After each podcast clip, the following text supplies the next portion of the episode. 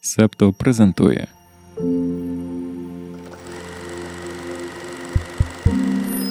Сім, вісім, дев'ять, десять.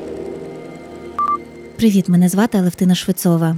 Я народилася та все своє життя прожила в надзвичайному місті на березі Азовського моря. Маріуполь не лише мій дім, він моя любов, моє натхнення, моє життя.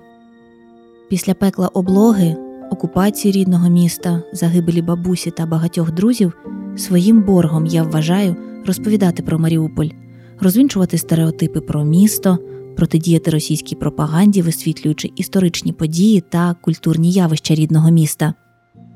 Казки Маріуполя це розповіді, в яких поєднується вигадка та історична довідка. Це оповідки для дітей і дорослих зі згадкою про місто Марії.